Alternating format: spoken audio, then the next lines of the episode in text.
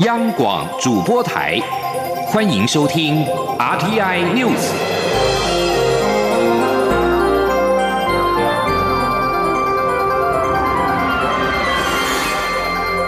听众朋友您好，欢迎收听这节央广主播台提供给您的 RTI News，我是张顺祥。首先把新闻焦点关注到是欧洲议会的选举，在五月二十三到二十六号的欧洲议会选举当中，每个欧盟国家都有自己的投票规则。像是欧盟二十八国当中，有二十一国要在今天二十六号投票，包括了法国、德国跟波兰在内。至于英国跟荷兰，则是二十三号投票；爱尔兰是二十四号；拉脱维亚、马耳他跟斯洛维尼亚则是二十五号。在捷克，选民在二十四跟二十五号两天都可以去投票所。二十五号的出口民调显示，爱尔兰的绿党支持率在欧洲议会跟地方政府的选举有所成长，渴望在二十年来首度取得欧洲议会的席次。虽然爱尔兰并没有在欧洲议会的七百五十一个席位当中占有很大比重，但选民对主流政党的支持正在减弱，这给欧洲绿党带来了希望。而在法国。二十六号举行欧洲议会议员的选举，为了鼓励投票，不少的城市提供了免费的交通服务。根据调查，只有百分之五十七的受调者关心这场选举。上一次举办欧洲议会选举是在二零一四年，当时法国投票率是百分之四十二点四三。预料这次弃权的选民比例仍然还是很高的。有些选民基于特殊理由需要搭乘计程车到投票所，车费动辄数十欧元，可能让一些人打消了投票的念头。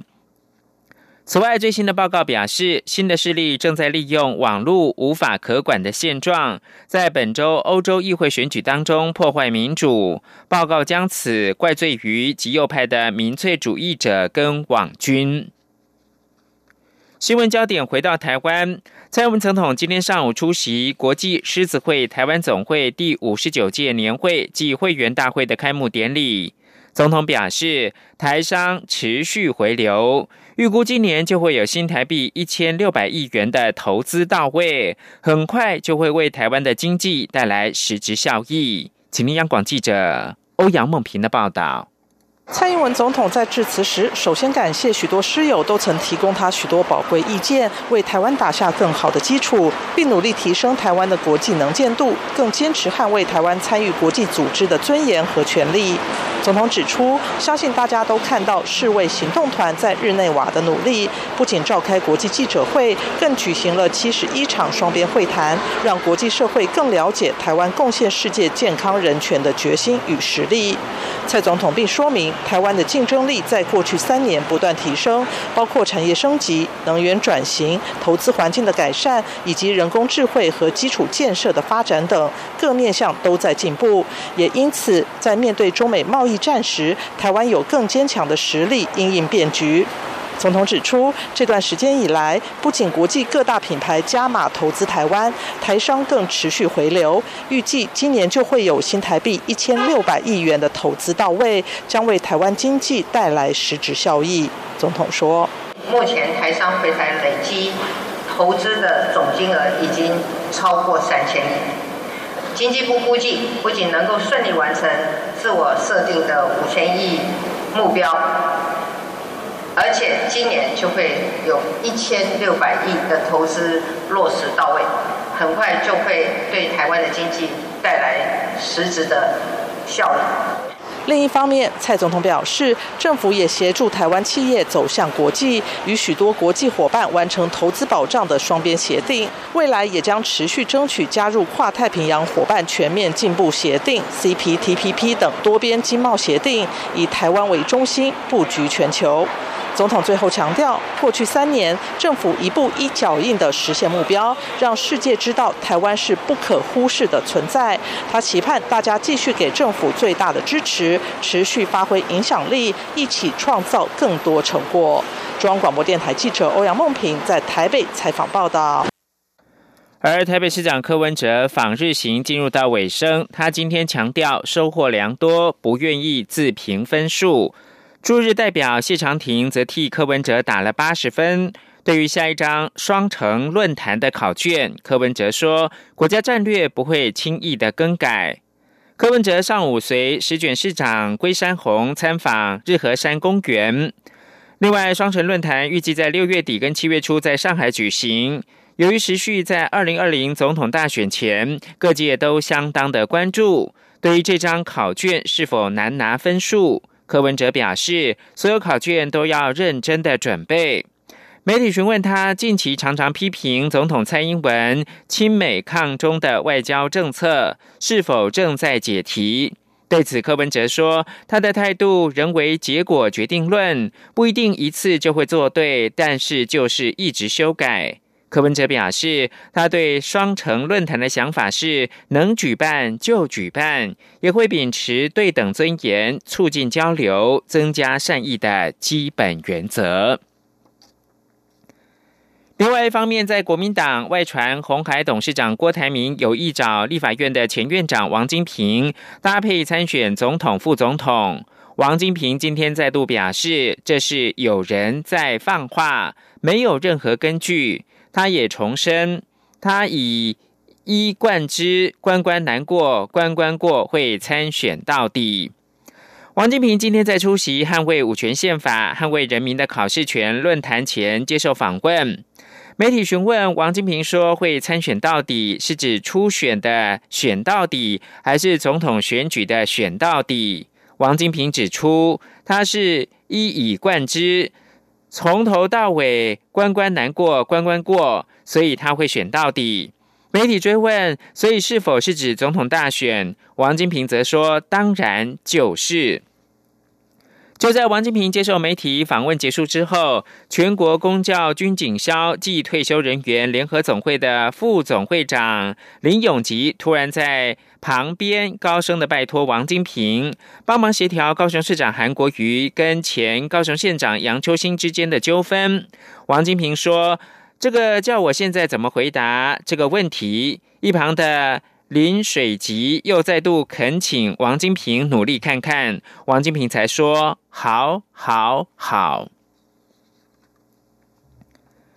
台中铁路高架化去年通车，台中新站也正式启用，不过却因为一处百年遗址，让其中一个月台以及两条古道迄今无法新建跟启用。所幸经过了交通部铁道局变更车站工程设计之后，已经在今年三月通过了都市设计审议以及建造变更等程序，可将遗址就地保留。届时，连同台中新旧车站，将成为全台湾唯一一座三代同堂的车站。吉林央广记者吴丽君报道。台铁台中新站原有三个月台、五条古道的设计，不过目前只启用了第一及第二月台，同时也只有三条古道可以调度。原因是先前铁道局在二零一三年二月施工期间，于北侧轨道下方发现一堵砖墙，但当时不便挖掘，直到二零一六年将该处轨道移往高架之后，才着手进行。探勘经过文资审定，竟然是一九零八年建造的第一代蒸汽车维修库。为此，铁道局在台中市政府文资专案小组要求下，变更部分车站工程设计，以现地保留这个百年遗址，并与一九一七年建造的台中旧车站以及二零一八年启用的台中新站三代同堂，展现。老中青的时代脉络再现铁道文化风华。铁道局副局长武胜元说：“我们发现到在日据时候，台中车站第一代红砖造的一个蒸汽机关车的一个维修库。”具有历史的保存价值啊，所以我们采取原地保留方式。相对于我们车站的一些结构都必须要变更。那除了这个机关车库遗址之外啊，另外旁边的车站是在一九一七的时候建造的，那我们的新站是在二零一八。所以各个时代的建筑不一样，所以我们希望展现我们的铁道文化，再现铁道文化的价值。铁道局中部工程处副处长李怀古指出，参考过去的文献，这个遗址原是一座拥有三道拱门的砖造建筑，于一九六八年兴起另一座维修车库之后作废，掩埋在铁轨下方。经过整理重现，现在只能看到一处长七十五公尺的维修基坑。为了让民众未来能够亲近或俯瞰这个基坑道原貌，铁道局也将原本垂直下落的墩柱改为跨越坑道的梁柱设计，希望赶在今年底完成上梁结构，以利铺设第三月台轨道。预计明年六月即可正式完工。中央广播电台。记者吴丽君在台北采访报道。美国职棒奥克兰运动家队二十五号宣布，将台湾左投手王维忠升上大联盟。他渴望成为第一位在大联盟舞台对决日籍球星大谷翔平的台湾球员。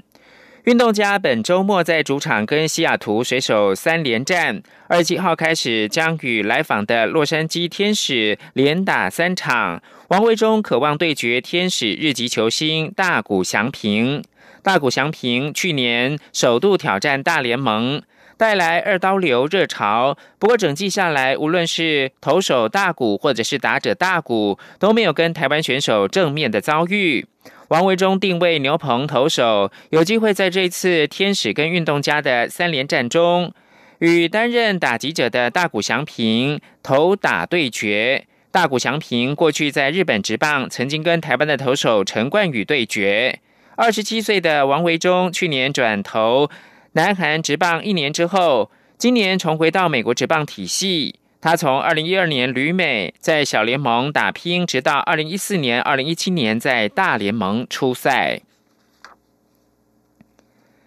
南非第五位经由民主选举产生的总统拉马佛沙二十五号宣誓就职，民众与各国贵宾总计大概三万六千五百人齐聚会场观礼，场面庄严，不失喜庆。就职典礼是在罗夫塔斯体育馆举行，随处飘扬的国旗当中，不时传来呜呜祖拉吹起的高昂声音，全场一片欢腾。五月八号举行每五年一次的全国大选，执政党非洲民族议会以百分之五十七点五的得票率赢得了大选，获得继续执政的资格。党主席现任总统六十七岁的拉马佛沙获得连任。拉马佛沙就职演说强调，契约关系并非仅存于雇主跟劳工间，应该属于整个社会。而社会应该重视提升年轻人和他们可以发挥的功能。在可能针对贸易跟北韩议题展开正式会谈之前，正在日本访问的美国总统川普今天放轻松，与日本首相安倍晋三求叙。川普这次到日本进行国事访问，涉及外交正式工作的部分，只有二十七号的一场短暂的双边会议跟工作午餐。在这之前，两位领袖先进行轻松的求叙。东道主安倍身穿白色长裤跟蓝色外套，在球场上欢迎一身红色上衣、黑色长裤，还戴着顶红色 USA 帽子的川普。他们先在球场俱乐部共进早餐，接着川普跟安倍据传预定打十六洞。川普是在二十五号抵达日本，展开为期四天访问。川普今天驳斥外界对北韩最近发射飞弹的忧心。川普在推特发文表示，他对金正恩有信心，相信这位北韩领导人会信守承诺。最后提供给您是墨西哥的环境跟自然资源部的部长贡萨雷兹·布兰科二十五号请辞获准，成为墨西哥总统罗培兹·欧布拉多政府不到一个星期内第二个下台的高层官员。总统办公室发布，贡萨雷兹·布兰科正式提出辞呈。罗培兹·欧布拉多二十五号下午发表演说时提到，也接受他的辞呈。根据办公室辞职信内容，贡萨列兹·布兰科说，他在二十四号搭机进行工作出访，结果导致飞机上的乘客跟机组员行程受到延误，因此请辞。以上新闻由张顺祥编播。这里是中央广播电台台湾之音。